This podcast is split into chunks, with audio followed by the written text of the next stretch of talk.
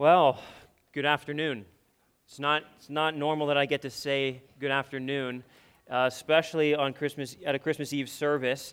But we're grateful you're here. Apparently, this is the more popular service. I have a feeling the afternoon service is going to be very helpful for many. But we're grateful that you're here. We're thankful that you're here, and encouraged and praying that this will be a time where you have already been blessed, and God will continue to bless you. I love the lyrics in that song, "Come and see what God has done." Really, when you think about Christmas, although you may be able to think of a lot of different things, I wonder if you realize that at Christmas, God is really speaking to the world, and He is declaring a message, and He is actually sending forth an invitation, and He is saying to the world, "Come and see what I have done." Long time ago, God actually put a birth announcement in the sky for the world to see. He put an invitation in the sky, and there's many intriguing aspects to the Christmas story. If you read the different accounts of the Christmas story, there's lots of amazing supernatural realities that are taking place around the birth of Jesus Christ. It is a supernatural event, and one of the most intriguing realities is that God places in the sky this star right above the home of Jesus Christ.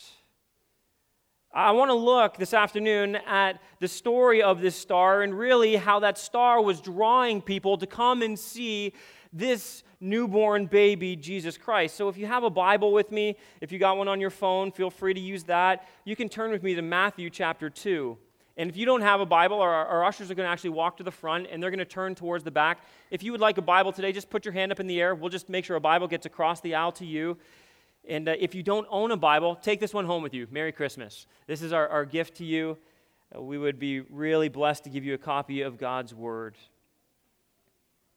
I want to look at a familiar story, the story of the star and the story of the wise men who come to see Jesus Christ. And I just want to pull out a few things for us as we continue really to prepare our hearts for this Christmas. Matthew chapter 2, you can read along with me in your Bibles, begins like this. "Now, after Jesus was born in Bethlehem of Judea, in the days of Herod the king, behold, wise men from the east came to Jerusalem, saying, 'Where is he who has been born King of the Jews? For we saw his star when it rose and have come to worship him.' When Herod the king heard this, he was troubled, and all Jerusalem with him, and assembling all the chief priests and scribes of the people, he inquired of them where the Christ was to be born. They told him, 'In Bethlehem of Judea, for so it is written by the prophet, and you, O Bethlehem, in the land of Judah, are by no means least among the rulers of Judah. For from you shall come a ruler who shall shepherd my people Israel.' Then Herod summoned the wise men secretly and ascertained from them what time the star had appeared. And he sent them to Bethlehem, saying, 'Go and search diligently for the child. And when you have found him, bring me word that I too may come and worship him.' After listening to the king, they went on their way, and behold, the star that they had seen when it rose went before them until it came to rest over the place where the child was. And while they saw the star, they rejoiced exceedingly with great joy. And going into the house, they saw the child with Mary his mother, and they fell down and worshipped him.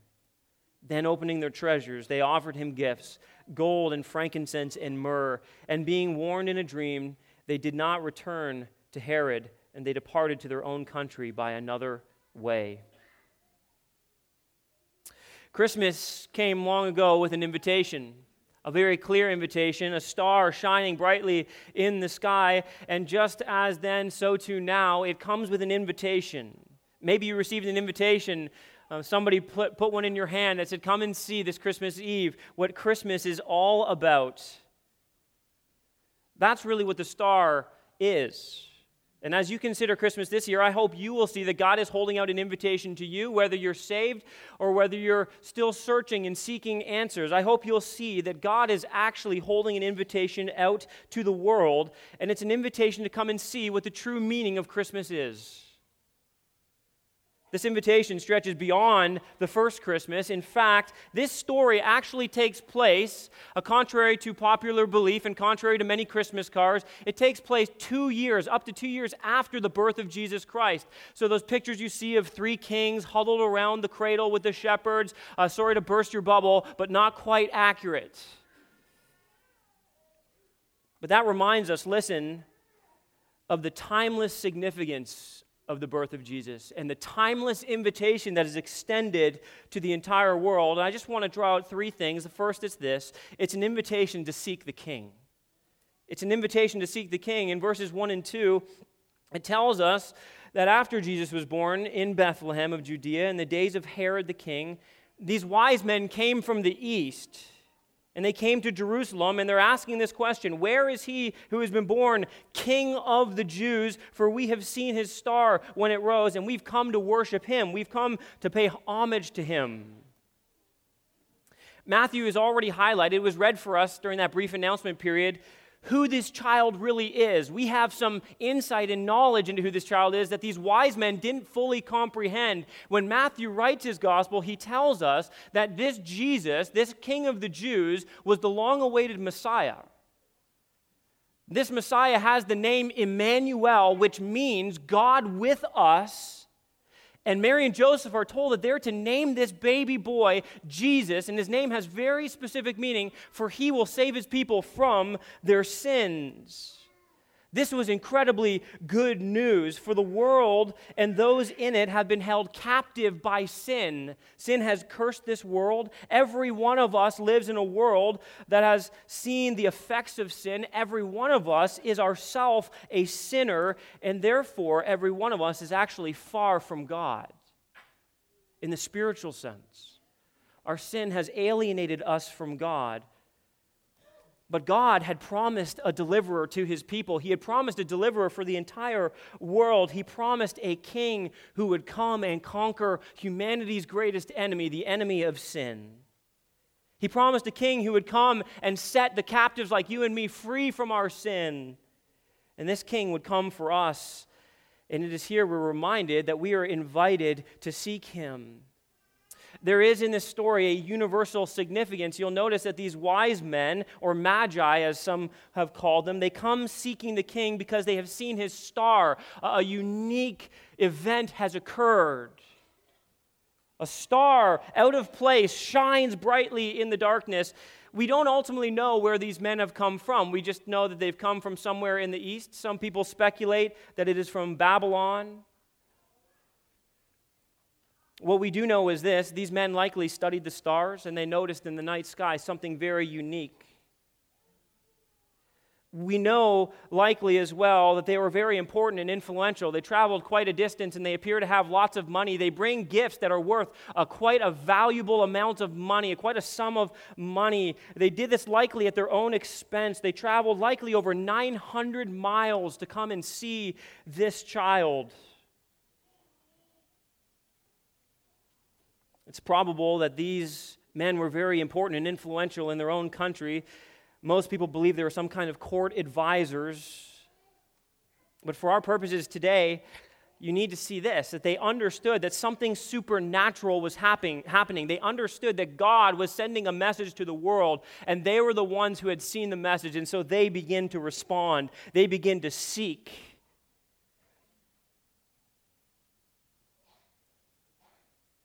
They would come to see that this was no ordinary child, and when they set out on their journey, they didn't believe this was an ordinary child. You see, God had marked out this child with a blazing star in the sky. In the ancient world, they always viewed the stars in the sky as being something divine, something unique and supernatural of God. And so they saw this new star that had risen above the city of Bethlehem as being God's pointing out something spectacular. It's likely that they understood this prophecy from Balaam in Numbers 24, verse 17, on the screen behind me. It says, "I see him, but not now. I behold him, but not near. A star shall come out of Jacob, and a scepter shall rise out of Israel. It shall crush the forehead of Moab and break down all the sons of Sheth." In the book of Revelation, Jesus actually says these words. He says, I, Jesus, have sent my angel to testify to you about these things for the churches. I am the root and the descendant of David, the bright morning star.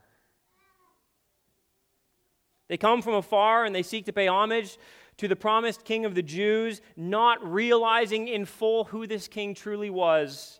And there are many today who celebrate Christmas, many who today who understand that Christmas really revolves around this person, Jesus, but like these men here, they too do not realize the significance of this child. They too do not realize the significance of what he came to do and who he truly was.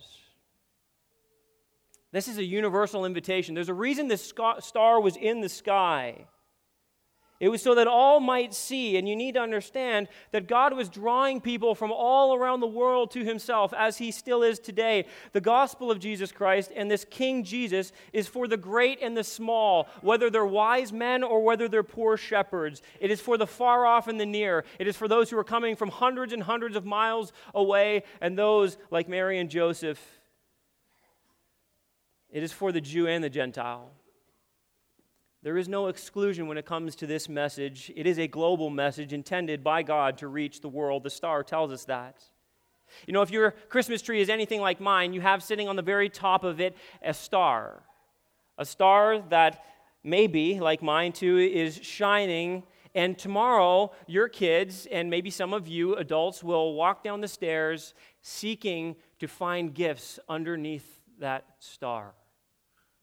Gifts that you really want, maybe gifts that you really need. And I just want to encourage you that as you think about Christmas, God's invitation at Christmas is to seek the gift that our hearts have truly been longing for. God invites us to come and see, to seek the gift under the star that we truly need. His name is King Jesus. Beyond seeking, notice this, it's an invitation to find the King. What good is seeking if you don't ultimately find what you're looking for? It is an exercise in futility to keep on looking and never be finding. And here we see that apparently finding was the prime objective. The Word of God tells us that when Herod the king heard this, he was troubled, and all Jerusalem with him. Herod was the king at the time of Jesus. He ruled on behalf of Rome over Jerusalem, who was under Roman occupation. And he was a puppet king, so to speak. He had usurped his role. He wasn't a true king in the line of David.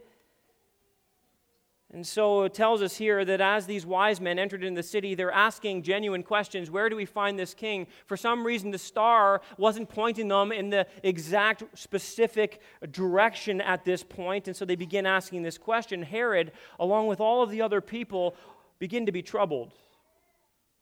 He knows he's not the rightful heir to the throne. He knows he's usurped power. He's fearful that this might mean the end of his reign. He's fearful, believing that maybe was the time now that others would come and overthrow the throne that he wrongfully possessed.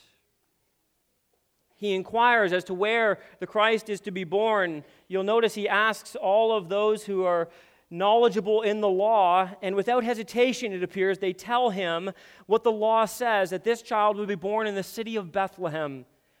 This was common knowledge to the Jews. It was common knowledge around the time of Jesus to all the Jewish people. You see, this king would come from the same city that David himself was born, and he would be a greater king than King David was. Herod wanted to find Jesus. I want you to see that for a second. He wanted to find Jesus, but he wanted to find him, and not to praise him, not to worship him. He wanted to find him to kill him. That is his purpose in ascertaining this information from them. He desperately wants to know who this king is so that he can take out all challenges to his power and authority. You know, much like Herod, our world and our hearts are so often filled with the same kind of thinking. Our world and us at times really want to be king. We don't want to be ruled like Herod by anybody else, even if that means God. We want to set the standards for our own lives. We don't want to submit to any rightful authority over us. And here, if Herod has his own way, he will find God and try to put him to death. Part of finding King Jesus is recognizing that we are all usurpers of God's throne. Every single human being has sought to kick God off the throne of their heart. Every human heart refuses to give up control and keeps us from finding the freedom of God's rule in our lives. But we find the true meaning of Christmas when we realize that He is the rightful King. He is not only the rightful King of Israel, He is the rightful King of this world, and He is the rightful King of our hearts. We can enjoy and find the purpose and meaning in Christmas when we realize that He is King and we are not. And in contrast with Herod, these wise men are shown to be seeking the King. They want to find Him because they want to honor Him. They want to worship Him. They want to pay homage to Him. Verse 8 actually tells us, and that he sent them to Bethlehem, saying, "Go and search diligently for the child, and when you have found him, bring me word that I too may come and worship him." We know that that is a lie. But he expects these men to find this child. Verse 9 says that after listening to the king, they went on their way, and behold, the star that they had seen when it rose went before them until it came to rest over the place where the child was. So you can just imagine this happening. All of a sudden, the star reappears.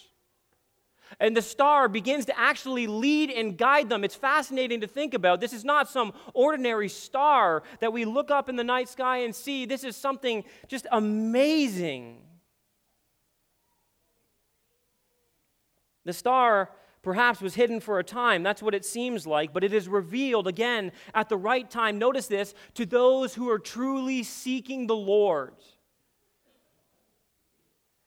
You know, the Old Testament, in the book of Jeremiah, it says this, Jeremiah 29:13, that you will seek me and find me when you seek me with your whole heart, with all your heart.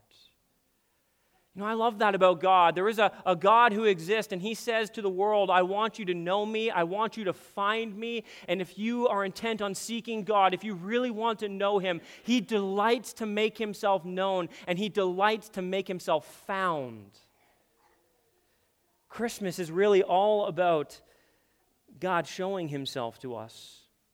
Some people think the star is some kind of an aligning of planets. You know, there's a natural explanation to this. Planets aligning at this very specific time in history, or some kind of a supernova. Some people have suggested that this is a star-like astrological phenomenon. It is something very unique. Other people believe, and I think this is closer to the truth, that this is referring not simply to a star, but to an angel. An angel who literally exudes and glows with the glory of God. You see, angels in the Scriptures are commonly referred to as stars. At any rate, we really don't know if God is using natural means or unnatural, but what we can be sure of this, it is completely supernatural. God is directing this man. And Christmas, listen, is an invitation to not simply seek God, but to find Him.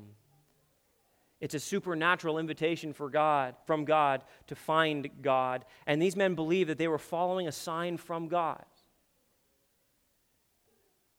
They didn't realize that they were truly about to find God Himself. And this Christmas, while you're enjoying the food, you're enjoying the fun and the festivities, and so you should, rightfully so, I wonder if you will be careful not to lose sight of the King. We can often be consumed with the gifts that we're giving one another and the gifts that have been given to us. And just like a child who is obsessed with the gift and forgets the one who lovingly gave it to them, so too we can be like that when it comes to Jesus at Christmas. We can look past what this truly means, and instead we can simply just delight in all of the good things God has given us. Maybe your family, maybe it's the food and the provision that God has so richly given to you. That is a gift from God, but so often we can be so fascinated and fixated upon the gift, we forget that God is the one who gives all good things to us. At Christmas, I wonder if you'll see that God has given us a gift in Jesus. Would you find Him at the heart of it all, and maybe would you find Him truly for the first time this Christmas? You see, it's not simply about finding Jesus. This is an invitation to embrace the King. Christmas is an invitation not just to seek, not just to find. You see, the question we need to answer is this: when we find Jesus, what will we do with Him? What will we do with this baby? Will we be like Herod, who seeks to push him aside and get rid of him so that we can, possess our own power and rule and authority? Or will we be like these wise men who so beautifully demonstrate what it is to bow down and worship the one who is worthy? I love this passage here. It tells us something really important. You see, they came and embracing the king. Notice what they actually embrace. They embraced true joy. Did you notice what verse 10 says? It says, when they saw the star, they rejoiced exceedingly with great joy. This is as many superlatives as Matthew can pile up. He's wanting to express how their hearts were so filled with great joy at the reality that they were finally here. They finally come to see the one they had been longing for. The indication is that the star really stopped right above the house of Mary and Joseph. We've come to the end of our journey. We've traveled all this distance, and now finally we are going to find what we have been seeking so desperately for, and we're not just going to find him, we are going to embrace him. You know that feeling as a child you had? Or maybe as a parent watching your child open the presents that they have so desperately wanted, you can see the excitement building, you can see the squeals of joy, the delight, maybe even the tears of joy when they finally get that precious toy they have been longing for. There is so much more joy in this moment here as these men begin to embrace what their hearts have been so desperately seeking. We long for ultimate satisfaction. Every single human heart longs for true and lasting joy, but everything we try to find joy in, everything we try to find satisfaction in, maybe it's a person, maybe it's a family, maybe it's a possession, maybe it's money or a career, whatever it is cannot ultimately fulfill what we have been designed to experience. It's temporary, it's fleeting, but it is pointing us towards something that is truly lasting, that is truly sufficient, that is truly adequate, and that is so much greater, something that will fill us with exceedingly great joy.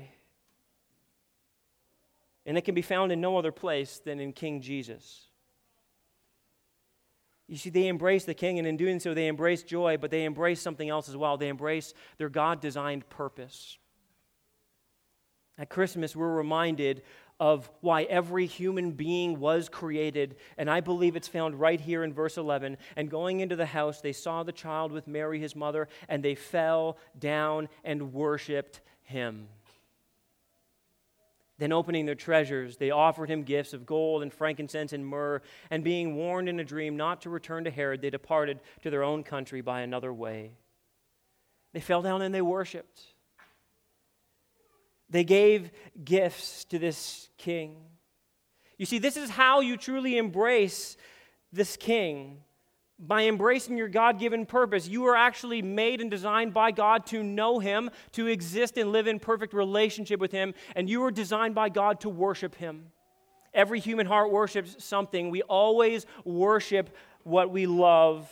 Again, a career, a family, a spouse, a hobby, money, possessions. The word worship literally means to ascribe worth. Worship is to make a value statement, is to make a declaration of how valuable something truly is. And you'll notice here that they travel far and wide. They have come and they bring costly gifts. That's what these gifts reflect for us. They cost them lots of money. They were gifts fit for a king. They have come at their own expense and nothing mattered more. But I want you to notice that the gift that they give and the sacrifice they make that is most valuable, what they offer primarily is themselves. They bow down. They acknowledge that this king actually truly is their king. The word here used for worship is actually used for deities. And I don't believe they fully understood who Jesus was in all of his fullness. But I know this, we have been given a greater knowledge than them. We have been given a fuller knowledge in the Scriptures of who this child is. He is God with us. He is the one who has come to save us from our sins. We know in full who this child is. Therefore, in a much greater way, I wonder if you will let this be a day and be a Christmas of greater worship than you have ever experienced. That you would embrace your purpose and that you would fall down and worship King Jesus. God warns them as they leave in a dream. And he makes sure that this child is protected. You see, Herod wanted to know the specifics because he wanted to kill this child. He would eventually go on to kill any child under the age of 2, hoping to somehow make sure this child would never grow up to be the rightful king. But this small verse reminds us that this was not Jesus' time to die. This was not going to be the time when he would be taken out, when his blood would be spilled. But the Scriptures tell us that at the right time, this king would give his life for you and for me. He would hang on a cross of wood, and he would pay for your sins and mine. That is how he would become the Savior of the world. But I wonder, as you prepare your heart for Christmas, if you can say that he is your king. I wonder if you have bowed down to him like these wise men. I wonder if you have confessed him as your Lord and your Savior. I wonder if you've given up your control. I wonder if you have looked to him to pay for your sins and to set you free, as was his purpose in coming. He can be today. You can seek, you can find, and you can embrace him. You are invited to come and see, for Christ the Savior is born.